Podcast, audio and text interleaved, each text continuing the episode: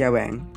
À, Mời bạn cùng lắng nghe chương 5 của tác phẩm Chiến binh cầu vòng Tác giả Andri Hirata, người Indonesia. Chương 5 có tên là đảo Belitung. Belitung là hòn đảo giàu có nhất Indonesia Thậm chí có thể là nhất thế giới nữa kia. Nó thuộc quần đảo Sumatra. Nhưng sự giàu có khiến nó trở nên biệt lập.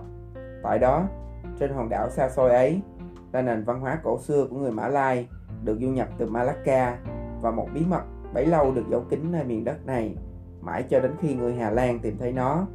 Tận sâu trong vùng đất lầy ấy có một kho tàng khổng lồ, thiết, thứ thiết thiên liêng. Chỉ một nắm thôi cũng đã đủ để đổi lấy cả hàng chục xô gạo rồi. Giống như tòa tháp Babel, cái thang ẩn dụ bắt lên thiên đàng và là biểu tượng quyền lực.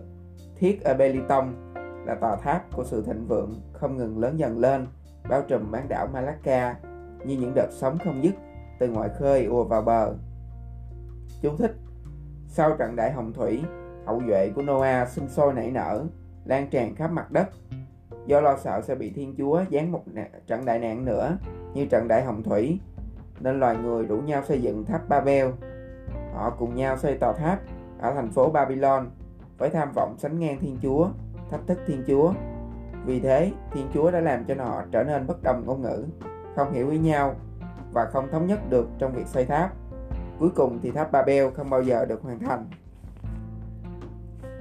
Nói không ngoa, nếu ai đó vụt tay và lớp đất nông ở bất kỳ chỗ nào, rút tay lên thì sẽ thấy nó lấp lánh ánh thiết. Từ ngoài khơi xa trong vào, đảo Beliton sáng lóa như một ngọn hải đăng, định hướng cho tàu thuyền đi qua lại trên biển à, nổi tiếng trên khắp thế giới nhờ những mỏ thiết. Nơi này được ghi dấu trong các cuốn sách địa lý bằng cái tên Belitung đảo thiết. Nhưng đảo thiết Belitung ấy không có được cái phúc phận giúp tàu thuyền đến đảo không mất tích giữa đường. Thay vào đó thượng đế lại cố tình để những mỏ thiết trở thành bài học cho chính những cư dân trên đảo.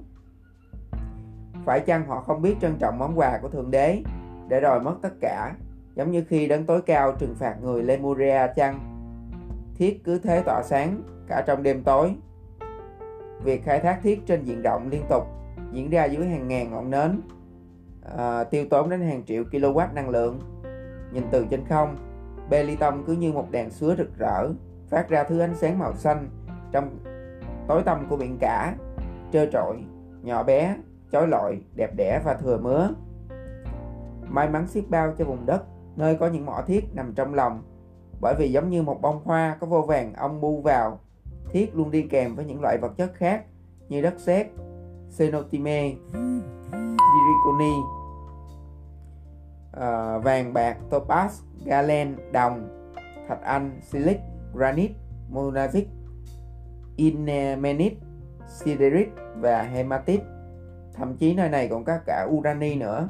Những lớp tài nguyên màu mỡ cuộn trào bên dưới những ngôi nhà siêu vẹo nơi chúng tôi hàng ngày lay lắc với cuộc sống thiếu thốn, túng quẫn. Chúng tôi, những cư dân bản xứ của Belitung, giống như một bầy chuột đói khát trong các kho đầy đầy thóc. Điền Trang, nguồn tài nguyên thiên nhiên dồi dào đó được một công ty có tên gọi là PN Tima khai thác. PN là viết tắt của từ Perusahan Negari hay còn gọi là công ty nhà nước. Tima có nghĩa là thiết. PN điều hành 16 máy xúc Công ty thu hút gần như toàn bộ lực lượng lao động của cả đảo. Ấy là một hệ thống khai thác hoàn toàn độc quyền trên khắp đảo Belitung. Những cái máng xúc bằng thép liên tục bổ những nhát xới sâu vào mảnh đất Belitung. Chúng giống như những con rắn khổng lồ háo đói, chẳng biết đến mệt mỏi là gì. Chúng dài như những sân bóng và không có gì có thể ngăn chúng lại được. Chúng đập nát những dãy san hô, đốn hạ những thân cây to, ngang như một ngôi nhà nhỏ, giật sập những tòa nhà bằng gạch chỉ trong chớp mắt. Và chẳng mấy chốc sang ủi cả một ngôi làng. Chúng rong ruổi khắp chốn từ sườn núi đến cánh đồng thung lũng đến biển hồ sông đầm lầy. Âm thanh phát ra từ những chiếc máy xúc nghe cứ như tiếng khủng long gầm thét. Bọn tôi thường cược nhau những chuyện hết sức vớ vẩn. Kiểu như một cái máy xúc mất bao nhiêu phút để biến một quả núi thành một cánh đồng. Đứa thua cuộc bao giờ cũng là Siadan. Sẽ phải lui về, về nhà không được quay người lại cả bọn sẽ đi theo liên tục vỗ lục lạc trong khi nó đi từng bước giật lùi lạch bà lạch bạch như con chim cánh cụt. Cuộc chơi thường kết thúc khi nó ngã bổ chững xuống một con mương. Chính quyền Indonesia tiếp quản PN từ thực dân Hà Lan không chỉ về của cải mà cả tâm thức phong kiến. Ngay cả khi sau khi Indonesia giành được tự do, cách đối xử của PN đối với người làm công bản xứ vẫn mang tính phát phân biệt đối xử hà khắc, cách đối xử khác nhau dựa trên vị trí khác nhau. Ở vị trí cao nhất là những ủy viên ban quản trị PN, họ được gọi là nhân viên. Vị trí thấp nhất không ai khác hơn ngoài những ông bố bà mẹ làm thuê cho PN với những công việc kiểu như khuôn ống hoặc nặng nhọc hơn là vận chuyển thiết hay làm công nhật. Bởi lẽ Beliton đã biến thành một làng doanh nghiệp nên PN dần dần trở thành một mô hình lãnh đạo như bá chủ và đúng theo lối điều hành phong kiến. Vị trí một công nhân PN dần tự động trở thành ngồi chơi xơi nước. Nhân viên gần như chẳng có lấy một người Beliton, Mã Lai nào. Sống tại một khu vực riêng biệt có tên gọi là Điền Trang. Khu vực này có lực lượng bảo vệ canh gác, có hàng rào, có tường cao và những tấm biển cảnh báo với lời lẽ không mấy dễ chịu dán khắp nơi bằng ba thứ tiếng tiếng Indonesia theo lối chuẩn tiếng Hoa và tiếng Hà Lan tất cả đều cùng một nội dung không phận sự miễn vào. Trong mắt chúng tôi những đứa trẻ làng nghèo khổ điền trang đúng là không khác gì lời cảnh báo không được đến gần. Ấn tượng ấy còn được củng cố thêm bởi một hàng cây cọ cao chót vót rụng trái nhỏ xíu đỏ tươi lên góc những chiếc xe hơi đắt tiền đậu thành hàng nơi lối vào gara. Những ngôi nhà sang trọng của Điền Trang được xây theo lối kiến trúc thời Victoria, rèm cửa may xếp lớp, giống tấm màn ở nhà hát. Bên trong, những gia đình nhỏ sống thật êm đềm với hai đứa con, cùng lắm là ba đứa. Những ngôi nhà ấy luôn bình yên và không một tiếng ồn. Điền Trang tọa lạc trên một sườn núi cao, làm cho những ngôi nhà theo lối kiến trúc Victoria mang vẻ của những lâu đài, quý tộc. Mỗi ngôi nhà gồm 4 cấu trúc riêng biệt, những phòng lớn dành cho các chủ nhân, khu vực dành cho người ở, kẻ làm, gara và nhà kho. Bốn khu vực được kết nối với nhau bằng những hàng hiên, thông thoáng, bao quanh một cái hồ nhỏ, nước xanh trong, những đóa huệ tây mấp mé nơi mép hồ. Chính giữa hồ là bức tượng cậu bé trần truồng, cậu bé trong truyền thuyết Bỉ, và nước liên tục tuôn ra từ cái mỏng nhỏ xíu nơi bụng dưới của cậu. Nhìn trông thật buồn cười và hơi ngượng nữa. Những chậu xương rồng cảnh treo thành hàng dọc mái hiên, có một người làm công chuyên chăm sóc hoa bên bờ hồ có cái chuồng vuông vức được trang trí cột trụ theo phong cách La Mã. Ấy là chỗ của những con bồ câu Anh háo ăn nhưng hiền lành. Một cái trường kỷ to tướng làm bằng gỗ đàn. Theo phong cách Victoria choáng gần trọn không gian phòng khách. Ngồi lên đó người ta có cảm giác như mình là một vị vua tối thượng. Kế bên phòng khách là một hành lang dài rối rắm. Những bức tranh đắt tiền có giá trị nghệ thuật cao. Thế nhưng, do chúng truyền tải những ý nghĩa quá to tát, nên thật khó mà hiểu được. Treo đầy mấy bức tường. Bạn tôi ơi, nếu bạn cố đi ra từ phòng khách đến nhà ăn mà không chịu để ý, bạn sẽ chẳng tìm thấy lối đâu, do là trong ngôi nhà ấy có không biết bao nhiêu cái cửa mà đếm cho xuể. Những người sống trong ngôi nhà ấy, cả lúc ăn cơm cũng ăn mặc thật đẹp, thậm chí còn mang giày nữa. Sau khi trải khăn ăn ngay ngắn trên đùi, Họ dùng bữa không có lấy một tiếng nhép miệng và nghe nhạc cổ điển.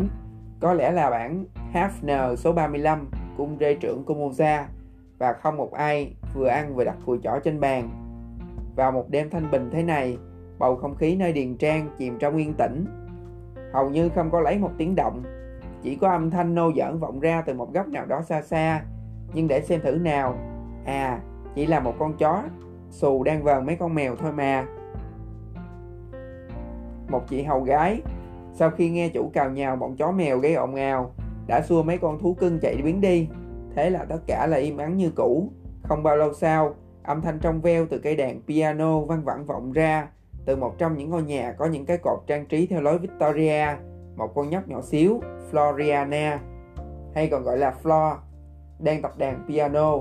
Thôi chết, nó hơi gật gà vì quá buồn ngủ, đầu con nhỏ rũ xuống, nó ngáp lấy ngáp để, trông cứ như con mèo đang ngáy ngủ. Cha nó, một Molen Bass, sếp của tất cả đám máy xúc, ngồi bên cạnh nó. Ông phát cáo vì bộ dạng của đứa con gái và thấy xấu hổ trước cô gái dạy đàn, một phụ nữ Java tuổi trung niên, có nhân cách tốt. Cha của Flo có khả năng quản lý ca làm của hàng ngàn công nhân có khả năng giải quyết những trục trặc về kỹ thuật và loại khó nhất, thành công trong việc trông nom những tài sản trị giá hàng triệu đô la. Nhưng đối mặt với đứa con gái nhỏ này, đứa nhỏ nhất nhà, ông những muốn đầu hàng. Cha của Flo càng mắng mỏ bao nhiêu, nó lại càng ngáp to bấy nhiêu. Cô giáo dạy đàn bắt đầu từ tốn với những nốt đồ re mi fa, lướt bốn quãng 8 và hướng dẫn vị trí các ngón tay tại mỗi nốt. Một bài tập cơ bản về vị trí các ngón tay, Flo lại ngáp dài.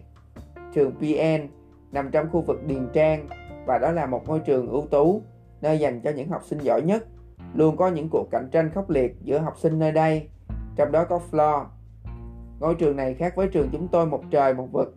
Lớp học ở trường PN được trang trí bằng những bức họa phục vụ cho việc học, những bản tính cơ bản, bản tuần hoàn nguyên tố Mendeleev, bản đồ thế giới, nhiệt kế, ảnh của tổng thống và phó tổng thống.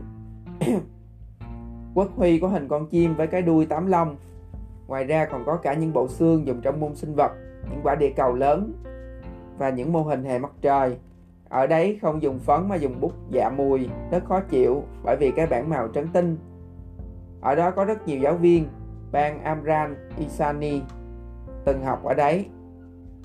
Cho tôi biết vào cái đêm trước hôm khai giảng tại trường tiểu học Munhami Damia tôi miên man suy nghĩ, mỗi môn học có một giáo viên đảm nhận, ngay cả lớp 1.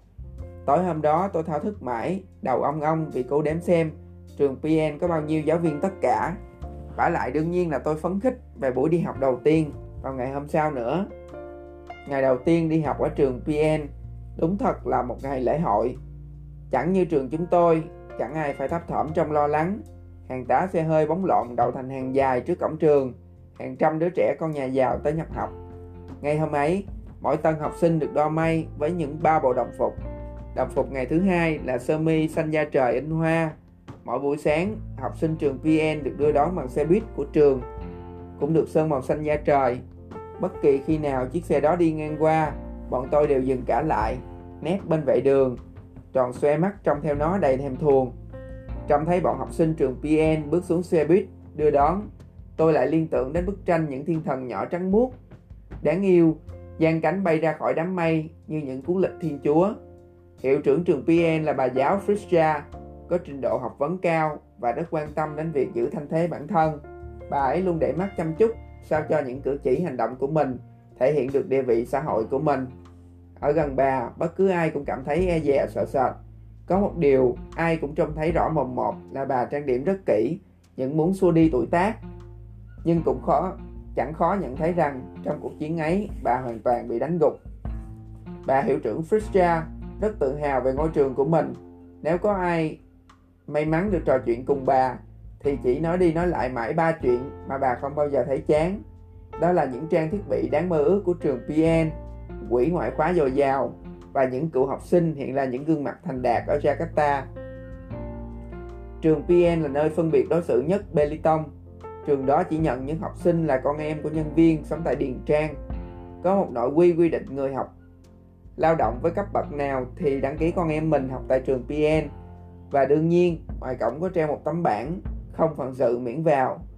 Thế có nghĩa là con cái của ngư dân, những người khuôn vắt ống, những người làm công nhật hay những người làm công việc nặng nhọc như vận chuyển thiết giống như cha mẹ chúng tôi và đặc biệt là những đứa trẻ bê ly tông bản xứ không có lấy một cơ may dù nhỏ nhất được học hành đàng hoàng nếu chúng muốn đi học thì không có cách nào khác ngoài việc vào trường làng Muhammadiyah ngôi trường mà hãy không may có cơn gió hơi mạnh thổi tới là sẵn sàng đổ sụp thành đống gành vũng ấy là một thực tế hết sức mỉa mai với cuộc sống của chúng tôi nơi đây sự lộng lẫy xa hoa của Điền Trang và nét quyến rũ khôn cưỡng của ngôi trường PN tài trợ bằng tiền kiếm được từ những mỏ thiết khai thác trên chính mảnh đất quê hương chúng tôi.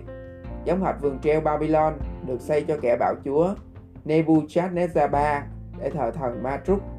Điền Trang là thương hiệu của Beliton được xây nên để tiếp tục giấc mơ bành trướng thuộc địa, một giấc mơ đen tối. Mục tiêu của nó là trao quyền lực cho thiểu số để thống trị đa số, giáo dục thiểu số để khai khiến đa số, Vị thần được tôn thờ không ai khác hơn chính là địa vị xã hội. Cái địa vị được xây dựng trên nền tảng của sự phân biệt đối xử đối với những cư dân bản xứ nghèo khó. Chào tạm biệt bạn. À, như vậy là chúng ta đã đọc xong chương 5 và ngày mai sẽ tiếp tục chương 6